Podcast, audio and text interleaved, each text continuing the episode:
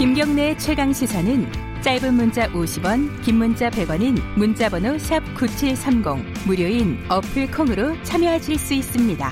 유튜브 라이브로도 함께합니다.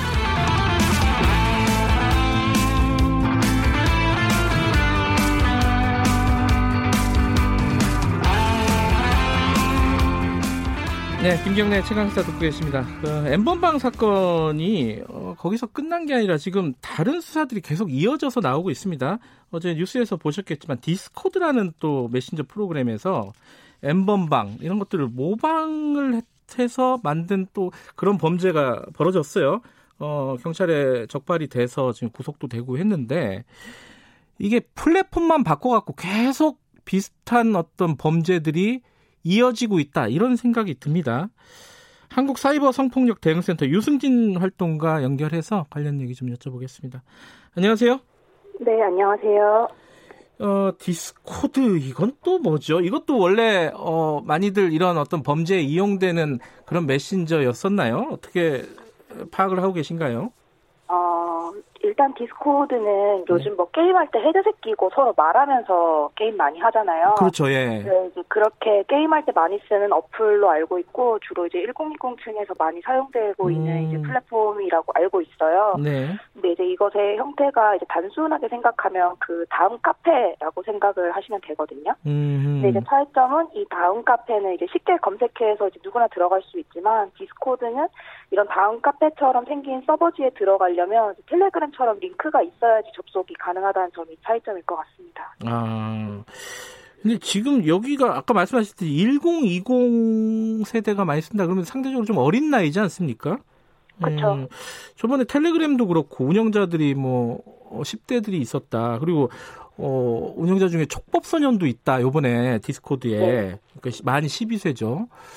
어, 이런 부분은 어떻게 생각을 해야 될까요? 이, 이 1, 20대에서 이런 범죄들이 꽤 만연해 있다. 이렇게 봐야 되는 겁니까? 이거 좀 헷갈리는 부분입니다. 그렇죠. 뭐 그런 부분이 주- 뭐 1, 20대를 뭐 특정해가지고 나타나는 문화라기보다는 애초에 소라넷부터 저희 한국 사회에서 그러니까 남성들의 강간 문화 그리고 야동 문화 이런 것이 전반적으로 사회 문화적으로 자리 잡고 있다 보니까 음, 그런 것들이 이제 뭐 처벌되지 않고 규제받지 않았을 때 너무 자연스럽게 1020 세대들한테 학습되어 왔던 문화라고 음. 생각할 수 있죠. 예. 지금 이제 플랫폼, 지금까지 뭐 소라넷부터 시작해가지고요. 그 뒤에 뭐, 어, 카톡방에서 범죄들이 진행이 됐었고, 또 텔레그램 나오고, 뭐 다크웹이라는 것도 있었어요, 또. 그리고 이번에 네. 뭐 디스코드까지. 이게 플랫폼, 플랫폼, 프로그램만 계속 바꿔가면서 비슷한 어떤 범죄들이 벌어지고 있습니다. 이게 어떤 식으로 근절이 가능할 것인가. 이- 네. 왜냐면 이걸 막으면 저게 또 나오고, 이걸 막으면 또 저게 또 나오고, 이런 상황이잖아요. 이거 어떻게 해야 되는 네. 거예요? 그 사실 지금 뭐 플랫폼이 많이 이동을 하고 있다라고 말씀을 해주셨는데 네. 사실 정확하게 말씀을 드리는 거는 플랫폼이 이동을 하고 있다라는 것보다 플랫폼이 확장되고 있다라는 점이 아. 훨씬 더 정확할 것 같아요. 예. 왜냐하면 사실 지금 이제 엔번방부터 뭐 디스코드, 텔레그램을 통해 가지고 이런 어플리케이션을 계속적으로 이동하, 이동하고 있고 여기서 이제 벌어지고 있는 성범죄가 굉장히 많은 공분을 얻고 있는데 네. 사실 이런 부분도 굉장히 이슈화 되는 게 중요하지만 지금 뭐 포르노 사이트라든지 웹하드 그리고 웹하드 법방 그 우리가 기존에 사용하고 있는 카카오톡, 라인, 트위터 그리고 뭐 이름도 다 알 수 없는 랜덤 채팅 어플리케이션에서 이러한 성범죄는 계속적으로 일어나고 있거든요.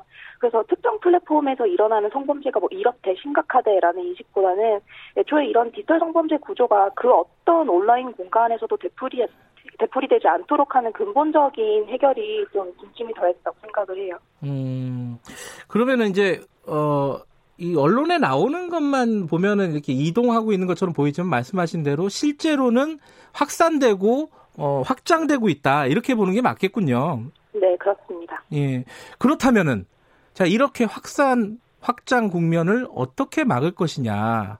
이거 아니겠습니까? 이게 지금 뭐 처벌을 강화하자 뭐 여러 가지 논의들이 있습니다. 어떤 부분이 가장 핵심이라고 보세요?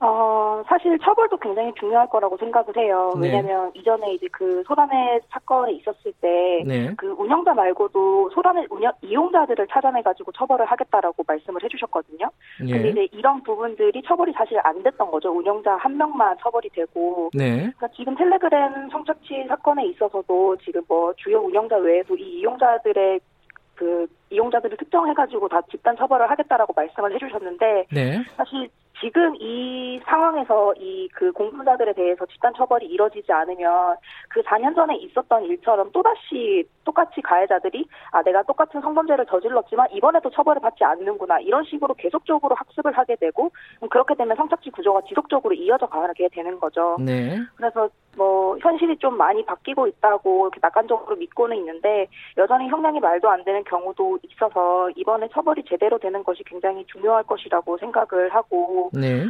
또 지금까지 뭐 남성들의 이제 강간 문화라든지 야동 문화로만 봐도 여성들의 피해 촬영물들이 국산 야동으로서 소비가 되고 또 네. 그것이 돈이 벌 수 돈을 벌 수 있는 하나의 수단으로서 계속 이용이 되어 왔잖아요. 네. 그래서 지금까지 이런 여성들의 피해 촬영물들이 그리고 이런 디지털 성범죄가 굉장히 많이 축소되어 왔었고 네. 그리고 그만큼 가해들은 유희 문화로서 계속 있었기 때문에 그만큼 가해가 드러나지 않았던 거죠. 음. 그래서 지금까지 뭐 처벌도 중요하지만 이런 인식 개선들이 좀 이번 기회에는 많이 바뀌 어서 어, 많은 피해들도 드러나고 가해자들도 좀 적극적으로 처벌을 받을 수 있는 사건이 되었으면 좋겠습니다.